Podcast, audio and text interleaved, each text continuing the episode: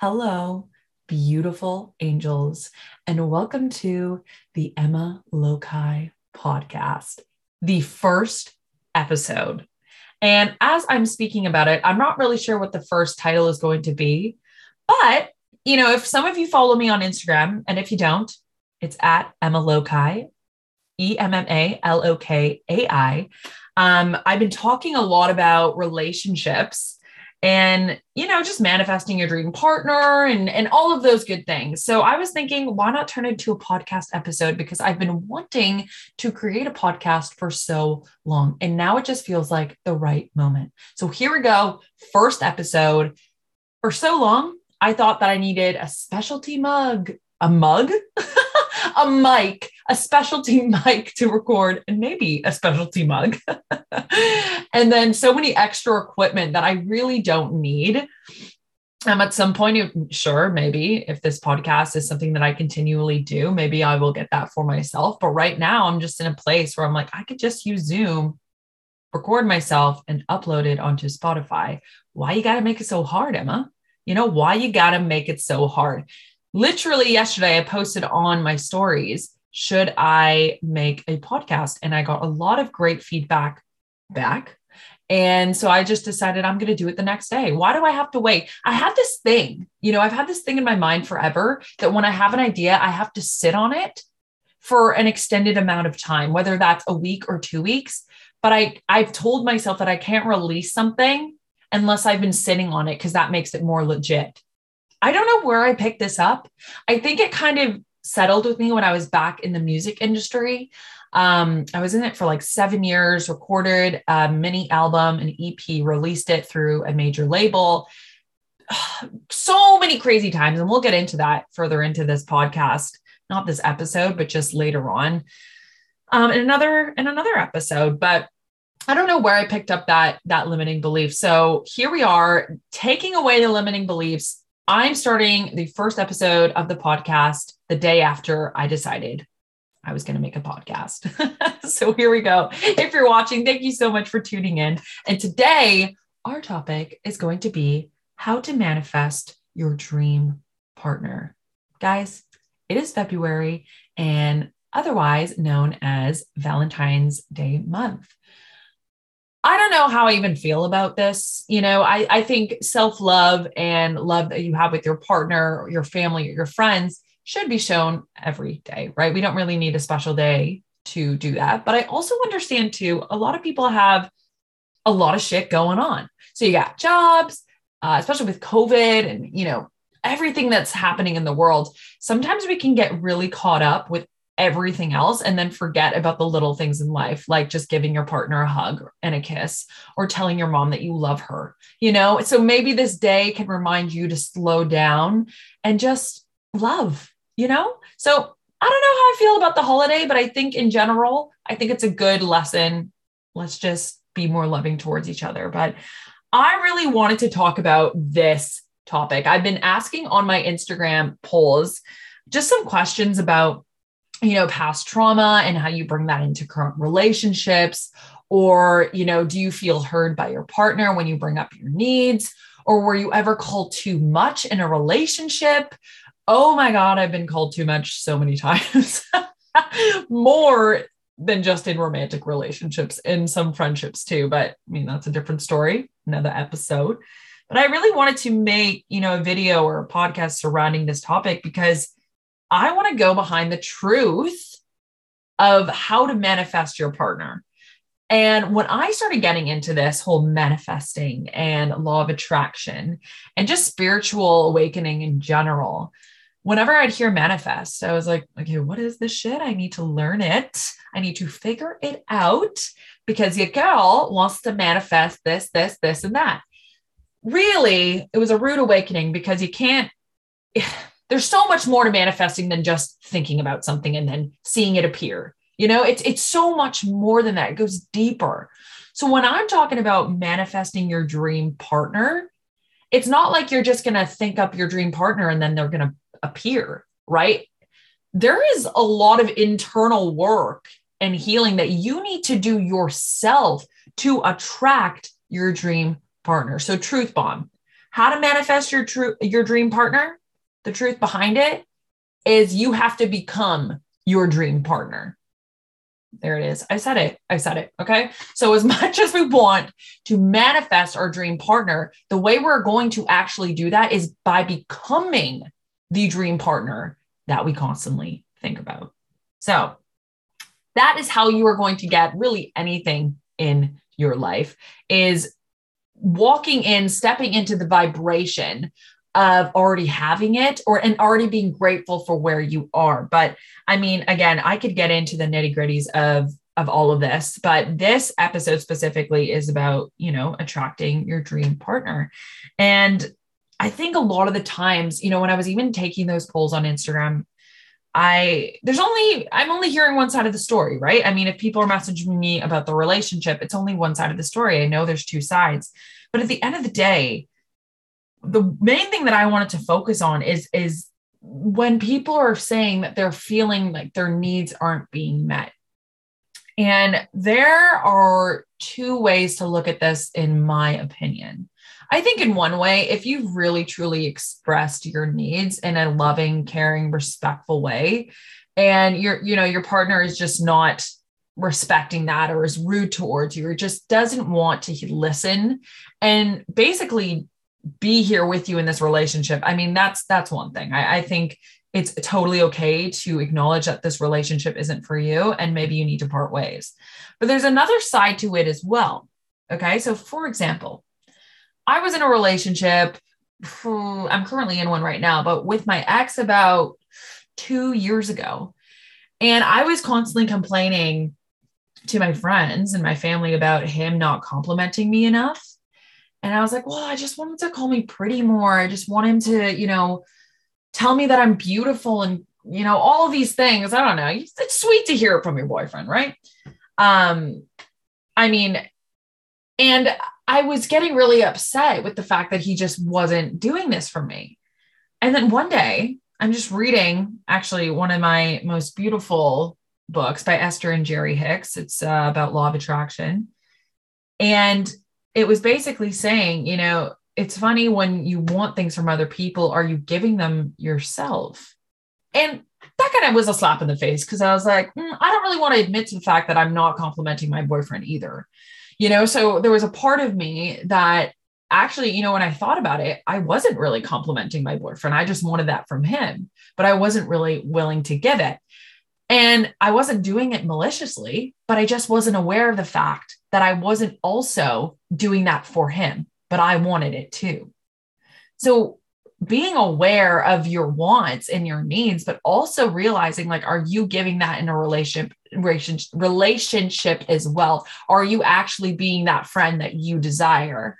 Are you actually being the partner that you desire? Right? If honesty and vulnerability and intimacy mean a lot to you, are you showing up in the relationship like that? Or are you just asking for it and hoping that they'll give it to you and kind of, you know, fulfill your needs? So I think there's a lot of things to kind of look over when it comes to being in a relationship of any sort, platonic, romantic, all of that. So, yeah, I just really wanted to talk about just taking more responsibility about who you are and how you show up. The more that you fall in love with the kind of person that you are, I swear to God, you will attract anything and everything that you want because you are becoming a vibrational match for those things. You know, I heard something too just the other day if you want something, right, and you don't have it, okay, you're constantly thinking about it. You're like, I just want to manifest this thing. I'm just going to constantly think about it. You're actually thinking about the fact that you don't have it. So, lack of. And manifestation doesn't work like that. You know, attracting things in your life doesn't work like that. When you're in a state of thinking that, oh my God, I still don't have this, but I want it, you're still thinking that you don't have it.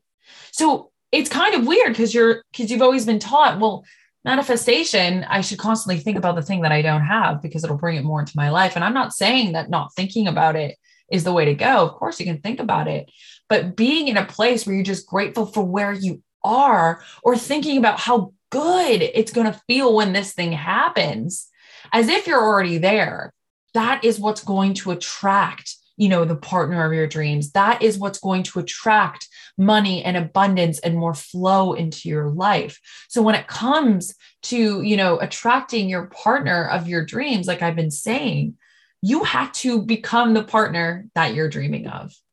Right. So, uh, what I would suggest is making a list of all the things that you want in a partner. You know, in, if you're currently in a relationship too, you know, list all the things that you want to change and you want to make better. You know, if you want to be more honest and open, or if you want to just have better communication, like get descriptive about these things.